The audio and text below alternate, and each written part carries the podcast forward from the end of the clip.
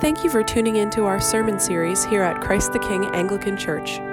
You can visit us on our website at ctkalexandria.org or contact us via email at admin at ctkalexandria.org. Enjoy!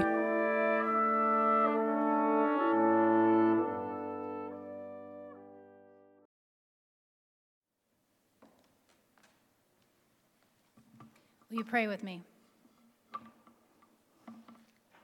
O Lord, may the words of my mouth and the meditations of all of our hearts be acceptable and pleasing in your sight.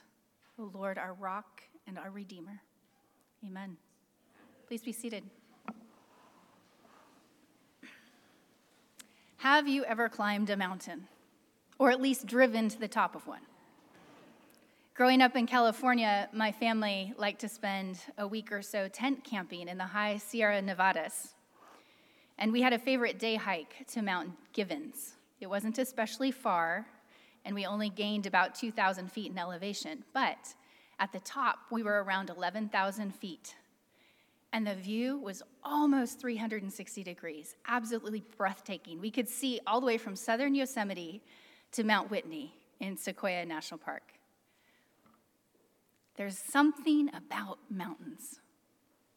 The grandeur moves us. The perspective from the top of a mountain speaks to our souls. So, we are going to start with mountains, not only because it's the setting for our gospel reading. I know that's a bit on the nose, but stay with me. I want to use it to orient us in the church year. Today is the last Sunday in Epiphany, which is that season sandwiched between Christmas and Lent. And I want us to picture our journey through Epiphany like climbing a mountain. We started at the base at Christmas. Jesus is revealed to us as God with us, the Word made flesh, human, helpless, newborn. But over the past six Sundays, we have seen through Scripture Jesus revealed to us as the true light, the Son of God, our model, teacher, judge, Lord of the harvest we have been climbing the mountain of Epiphany together, growing in our understanding of who Jesus is. Until we reach today, the final Sunday in Epiphany. Transfiguration. We have arrived at the peak, the pinnacle. This is the capstone revelation of Jesus. So, as we stand on this high mountain with Jesus and his closest disciples, what do we discover about Jesus, about the Father, and about ourselves. Now, those questions should sound very familiar because they're the same questions we've been asking for all of Epiphany. And the answers will give us a very simple outline to follow. Number one, we discover that Jesus prays. Number two, we discover that God answers. And number three, what do we discover about ourselves and our true calling? We listen. So let's start with Jesus praying. Matthew 17, 1. If you want to follow the text, it's printed in your bulletin, or you can open the scripture. Matthew 17, 1 tells, tells us that Jesus took his closest disciples up a high mountain. He doesn't tell us why, but if we look at Luke 9, where Luke retells a story, Luke says they went to pray. This is consistent with Jesus' habit. He often sought quiet and isolated places. He knew quality time was necessary to nurture his relationship with the Father, to know and to do his will. Jesus spent time in prayer. He was led by the Spirit. He listened. Consistent, quiet, quality time. Keep those words in mind. So, what was Jesus praying about up on this mountain? Again, Matthew doesn't tell us, but Luke gives us a clue, and the context gives us a clue. About six days before they went on this hike, Jesus had told the disciples that he would suffer, die, and be raised again. So, Jesus, as he goes up this mountain, already has the cross in view. And we know from Luke that this is what he talked about. When Moses and Elijah appeared and he's talking with them, he talks to them about his departure. Jesus went up the mountain to pray about the cross, about the path that the Father had put before him. He went to listen to his father. Chuck Swindoll tells a story of a Marine Corps boat that sat at the mouth of a harbor waiting and waiting and waiting for a harbor pilot. And those on board the boat didn't understand the wait because the water was crystal blue, smooth as glass, and the dock was just a mile straight ahead. But they waited, and the harbor pilot finally came and was at the wheel, and the boat went along.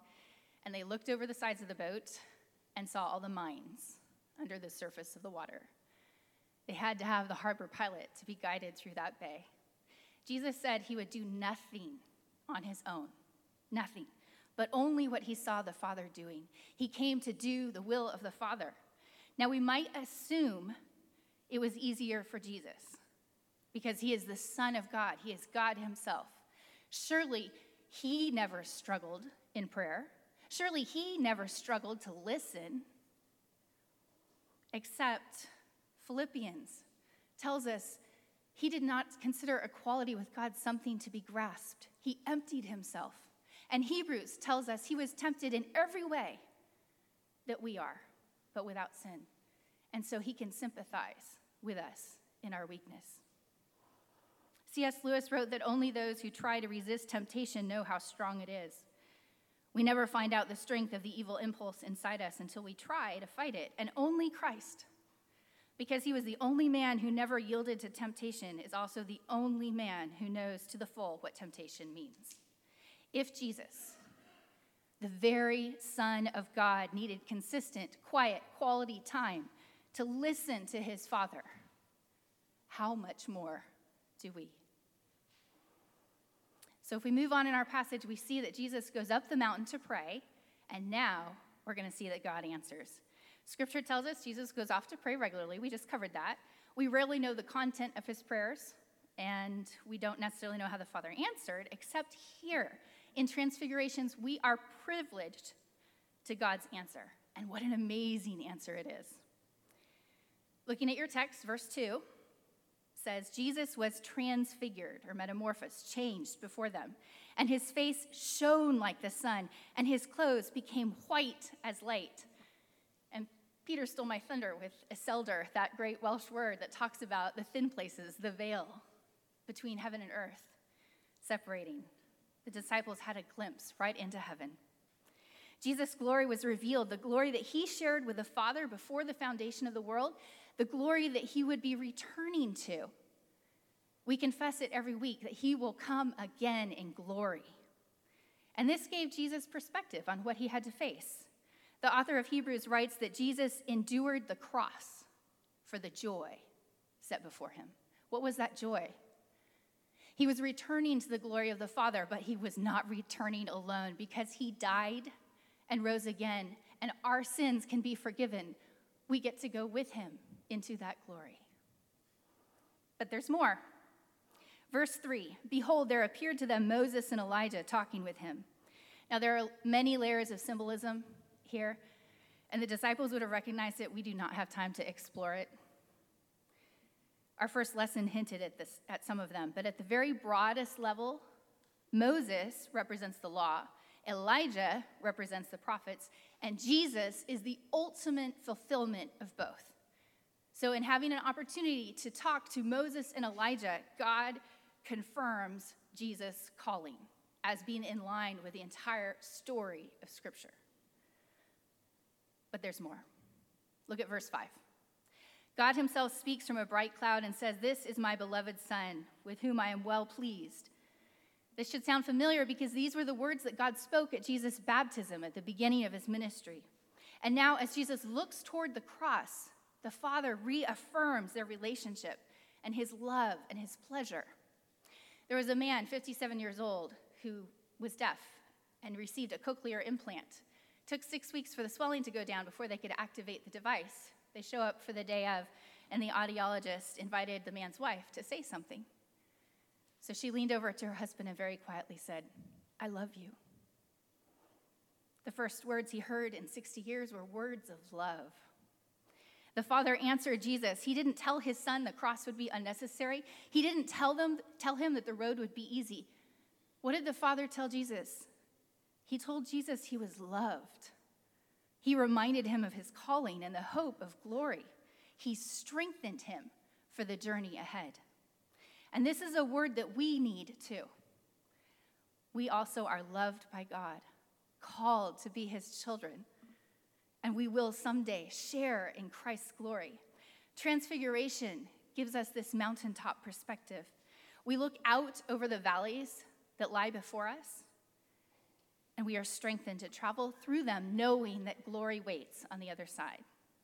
The parishioner recently shared a transcript of an address from Randy Alcorn. He wrote the book Heaven, really good, I recommend it, where he talks about this eternal perspective. He says, Maybe you feel like your sufferings are the rock of Gibraltar. That's really heavy, incredibly heavy. But then, what if on the other side of the scales, God placed the planet Jupiter, or the galaxy, or the universe? That is the weight of glory. You'd say, wow, okay.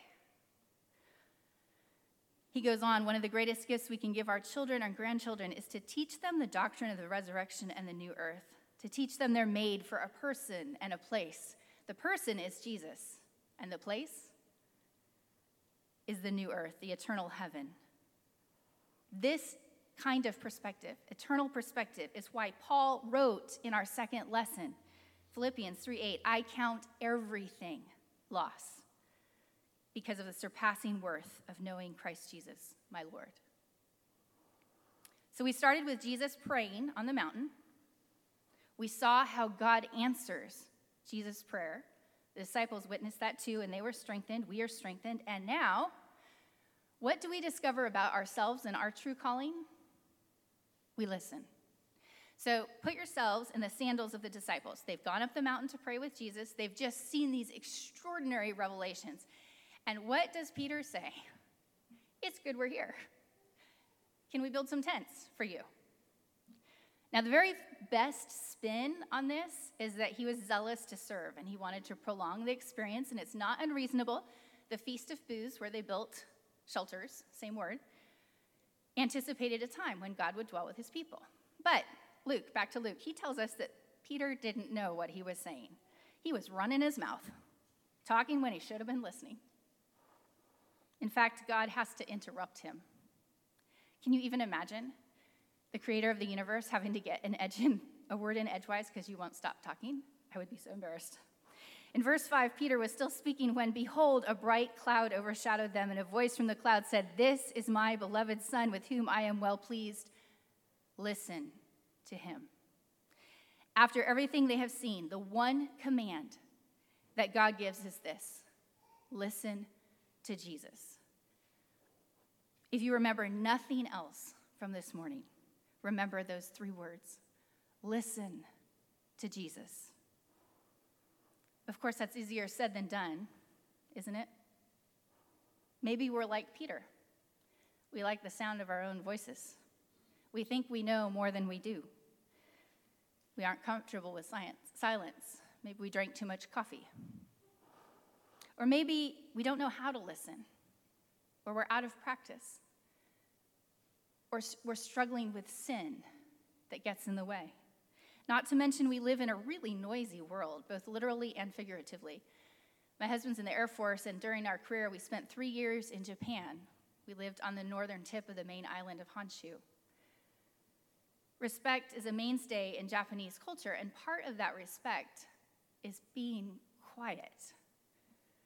There's a time to be noisy, but the trains are quiet, the shopping malls are quiet. Go for a hike on a trail with other people, it's quiet. Airports are quiet.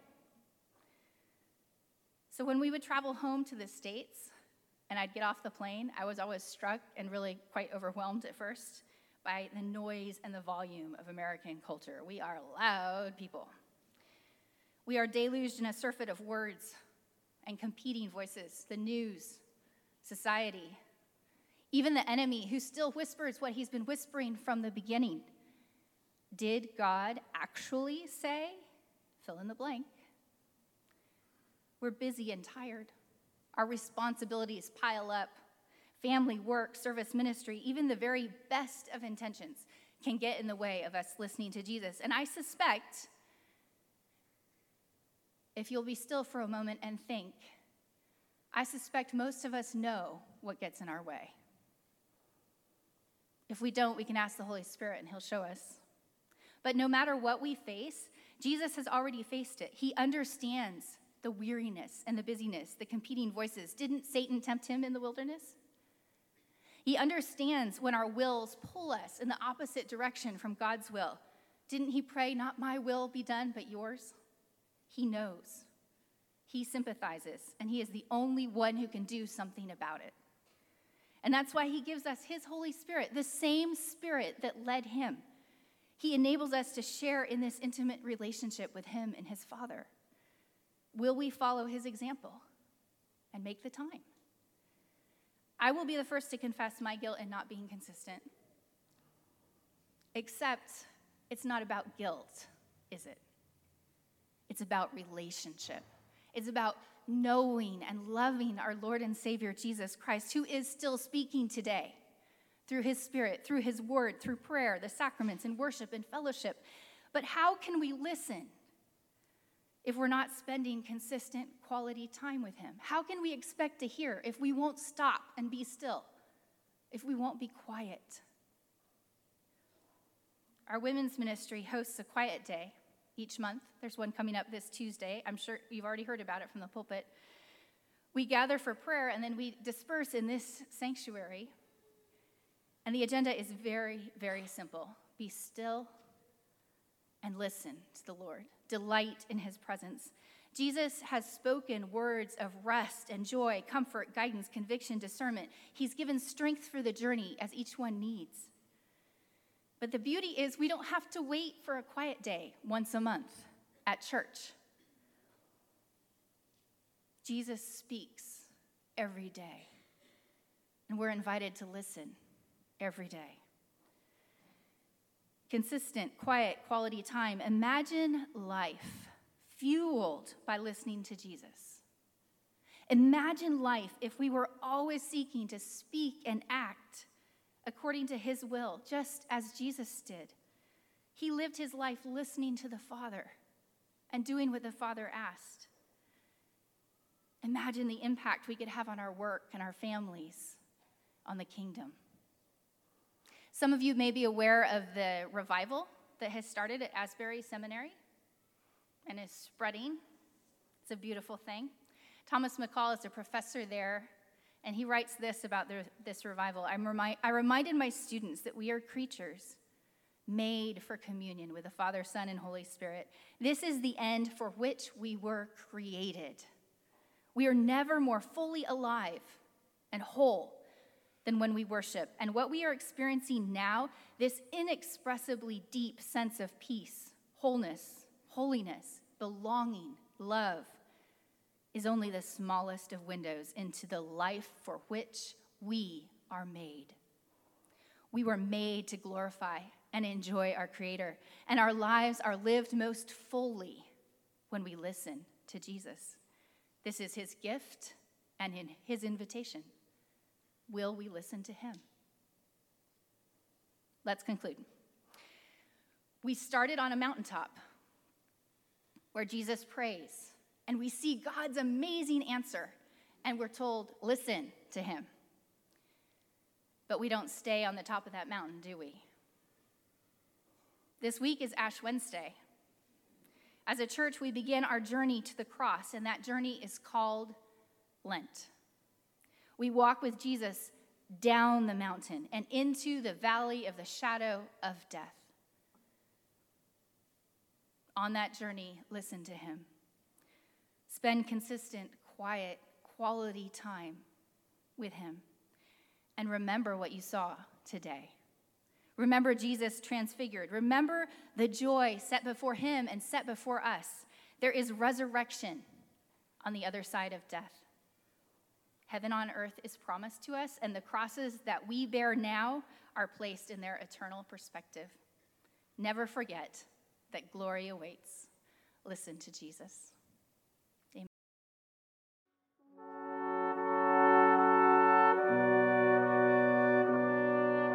You can visit us in person at 9 and 11:15 a.m. on Sunday mornings or online via our Facebook live stream or visit us at our website ctkalexandria.org.